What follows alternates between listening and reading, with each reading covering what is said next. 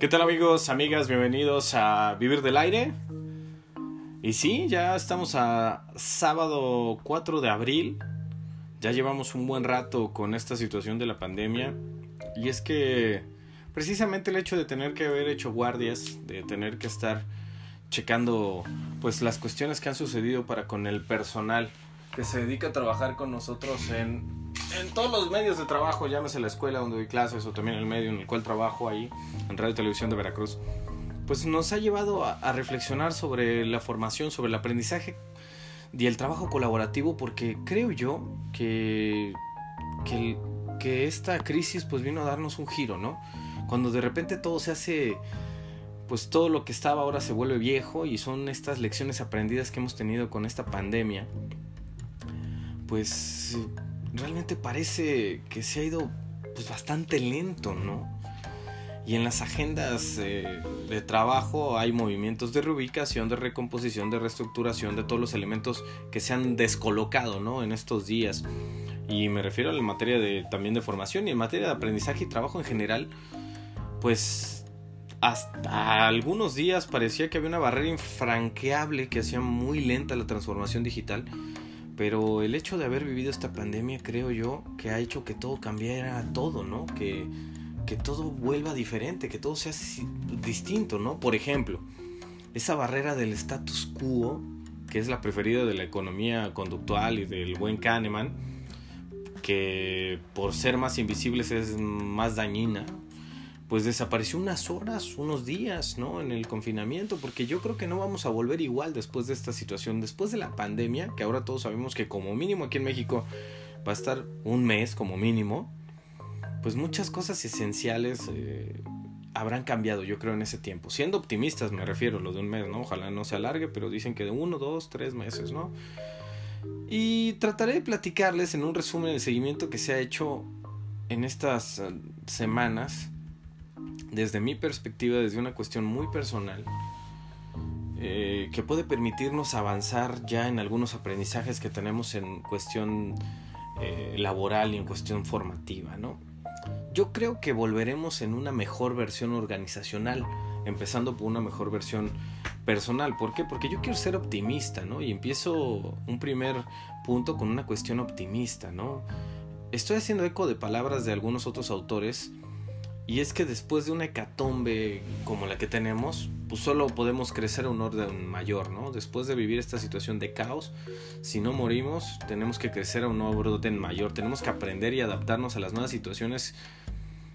Y, yo creo que esto, pues obviamente está dentro de nuestra dentro de nuestra caja mental, o sea, dentro de nuestro proceso de aprendizaje. Y hay que ser conscientes de que esto no es pasajero no solo, por ejemplo, no solo las tecnologías impulsarán un cambio en las formas de trabajar, sino el sentido que le daremos a las cosas que hagamos. Y no hay que olvidar que el momento más alto creativamente hablado de toda la historia llega después de, por ejemplo, de la peste negra, ¿no? Y fue el 480. Tal vez ahorita después de este, de este COVID tengamos otro, otro momento increíble, ¿no? Y es que la crisis esta crisis del COVID pues no es el fin del mundo, es el fin de un mundo como lo conocíamos, ¿no? Lo que el mundo, bueno, lo que realmente se acaba en este mundo, que se acabó hace tiempo y no terminamos de aceptar su muerte, es el mundo de las certezas absolutas, el de ser seres eh, invulnerables, el de la autosuficiencia, y ahora tendremos en el siguiente espacio pues empezar a reordenar nuestras prioridades, ¿no? O sea, el mantener las agendas tradicionales como como lo teníamos con elementos que valorábamos como prioritarios, pues también se ha venido abajo, ¿no? Yo, por ejemplo, en mi caso ya miro mi agenda y estoy seguro que todo lo que habíamos apuntado, pues ya ahora ocupa una posición secundaria, ¿no? Y el aprendizaje es lo mismo. Los libros que estábamos leyendo, las lecturas pendientes que teníamos, tal vez van a cambiar porque ya parecen innecesarias y obsoletas por este cambio que vivimos, ¿no? Entonces yo creo que este replanteamiento pues se tiene que llegar después de una crisis como tal. Luego pues la confianza absoluta en las personas, para el trabajo y para el aprendizaje estoy hablando, ¿no? En semanas de, de confinamiento pues hemos comprobado, como yo creo que también es generable, que todos aquellos profesionales que estaban, por decirlo con estas palabras, en el back office, no en el primer frente de emergencia, como han tenido la oportunidad de teletrabajar o de hacerlo desde casa, que han estado alineados desde el primer minuto, y un primer día de inseguridad para los no expertos o nuevos ha bastado para que alcancen cuotas de efectividad elevadas.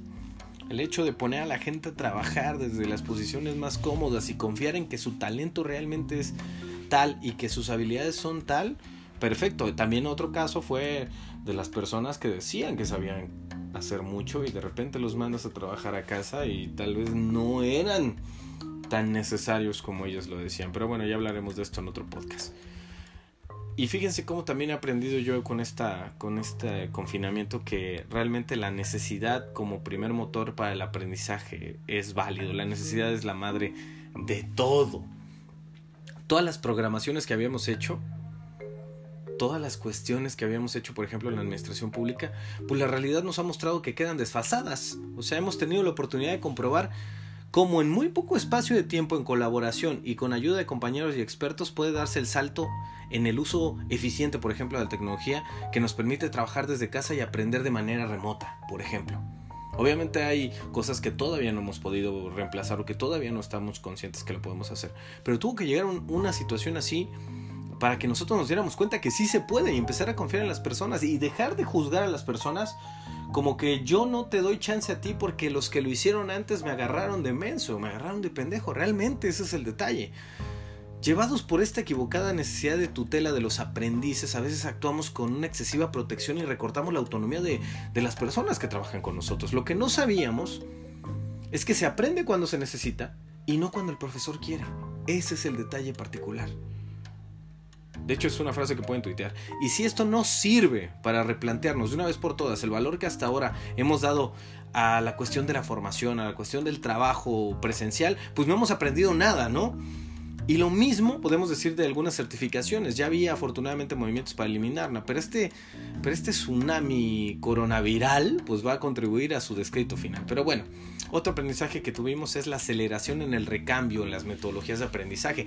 Y es que yo lo veo precisamente en, la universidad. Yo doy clase en una escuela y ¿quién nos lo iba a decir que herramientas tan actuales hasta la semana pasada como el Moodle, por ejemplo, ahora pues ya nos parecen un poco secundarias porque hemos llegado a este punto de percepción con, eh, con, varias herramientas online que no podemos, bueno, que no podremos decir de las tradicionales, ¿no? Esta semana nos sirvió para poner en evidencia la potencia, por ejemplo, de los webinars, de las interacciones en directo, del Google Classroom, que lleva mucho tiempo y que nosotros no habíamos ocupado, que es una combinación adecuada de la sincronía, por ejemplo, vía Moodle u otras plataformas, y una conexión directa a través de las reuniones en línea, yo creo que va a ser una, una conexión y una combinación poderosísima. Y de una vez por todas, eh, las sesiones en directo van a resultar una fórmula ganadora con aulas digitales y yo creo que eso también podríamos replantear. Cuando de repente la gasolina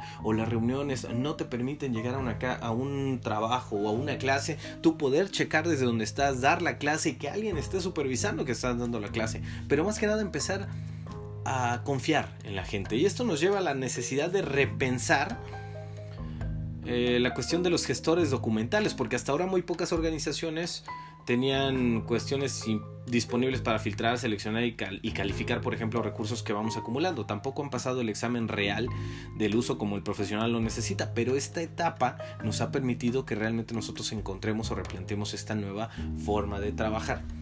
Y no nos hagamos, ¿no? Lo que ocurre ahora, en este momento voy a generalizar un poco, es que tenemos grandes repositorios muy poco visitados. Esta situación no justifica todo el esfuerzo que hacemos para, por ejemplo, grabar tantas sesiones y efectos, eventos y subirlos a nuestros canales de YouTube en la mayoría, o de WhatsApp, o de Facebook, o de Instagram. Porque esta crisis nos, nos está haciendo reflexionar sobre lo prioritario a la hora de establecer prácticas de difusión y seguramente integrar ámbitos de gestión del conocimiento que ahora están descoordinados, pero que con base en lo que pasó nos va a permitir lograrlo, ¿no? Y es que aquí voy, precisamente yo que soy maestro y que trabajo en la administración pública o en un medio de comunicación, la conexión de los profesionales a través de dinámicas y espacios diseñados, la creación de conocimiento a través de comunidades de práctica o grupos de trabajo, la transferencia de este a través de sesiones de buenas prácticas y la puesta a disposición de este conocimiento para la organización va a resultar vital La gestión del conocimiento organizacional ahora a través de las nuevas plataformas es vital. Este paso que estamos dando nos debe de servir para que nosotros desarrollemos el siguiente punto que también he visto, ¿no? Que son los canales de confianza y personalización de las fuentes. Y es que no me equivoco si digo que los canales más usados en estos días siguen siendo WhatsApp y en ocasiones Telegram, ¿no? Esos son entornos de, de, confianza y todo aquello que nos llega ya viene filtrado por esta red de kilómetro cero, ¿no? Y también creo que lo hacemos extensivo a canales como Twitter, como LinkedIn, porque al final las personas que seguimos en estos canales se convierten en nuestra referencia y de forma automática vía un algoritmo, por supuesto, se nos filtra lo relevante, pero siempre atentos a descubrir fuentes nuevas, claro está, ¿no? Pero en mi caso, hay que ir agregando fuentes que permitan diversificar y estar al día. Y es que un autor te lleva a otro autor, el estar buscando contenido y el estar generando algo es lo que será el primer entorno de aprendizaje para muchos profesionales y que va a prevalecer sobre todos los demás en este nuevo tiempo. La siguiente es la simplificación radical de los procesos burocráticos, ¿no? O sea, yo, yo estoy consciente que debe de haber este, una simplificación radical de estos procesos y más que nada en los entornos de trabajo organizacional hay que aplicar también a la gestión del aprendizaje porque pues varios de los burócratas son los que no, bueno, voy a decir, no hemos podido o no hemos sabido desaprender estas nuevas técnicas. Y tras esta crisis quedan por utilizar algunas cuestiones, quedamos desnudos porque es la hora de anticiparnos y desprogramar tanta capa burocrática que nos atrapa y nos impide pensar para empezar a simplificar los procesos, lo que les va a dar por supuesto una mayor transparencia, porque tener un circuito de cómo funciona, empezando por la autonomía perfecta del, del, aprendiz, en este caso en una escuela, o de la gente que trabaja con nosotros, sigue en la gestión del flujo personal de información, continuando con una creación posterior de un entorno personal de aprendizaje, siguiendo con una colaboración a través de un entorno relacional cercano de confianza y todo eso convertirlo en aprendizaje personal. Y ya basándonos en el aprendizaje personal, nosotros pasaríamos a compartirlo y ya sería un entorno de aprendizaje organizacional. Así que todas las organizaciones han vivido este tipo de virus, es, la oportunidad que tenemos de desescalar burocracias, diseñar agilidades, desaprender obsolencias. Esos detalles yo creo que deberíamos tenerlos muy presente. Así que esto es lo que yo les platico, lo que yo he aprendido y esperemos que más adelante nosotros podamos confiar más en las personas, empezar a manejar el conocimiento y el trabajo de una manera más efectiva, más humana y confiar más en las personas, evitar también que estas personas cometan abusos de confianza y nosotros estar más conscientes de que el crecimiento que tengamos sea exponencial, como ya nos lo mostró la pandemia a la hora de reproducirse. Nosotros nos vamos, nos vemos en la siguiente entrega de nuestro espacio de Vivir del Aire. A través de las redes sociales estoy disponible para ti. Si tienes algo que hablar o si quieres platicar o si quieres tener un tema en particular con que tratar conmigo, Hazlo, házmelo llegar a través de mis redes sociales, que están precisamente en mi espacio jorgeamergue.com y nos vemos en la siguiente entrega de Vivir del Aire.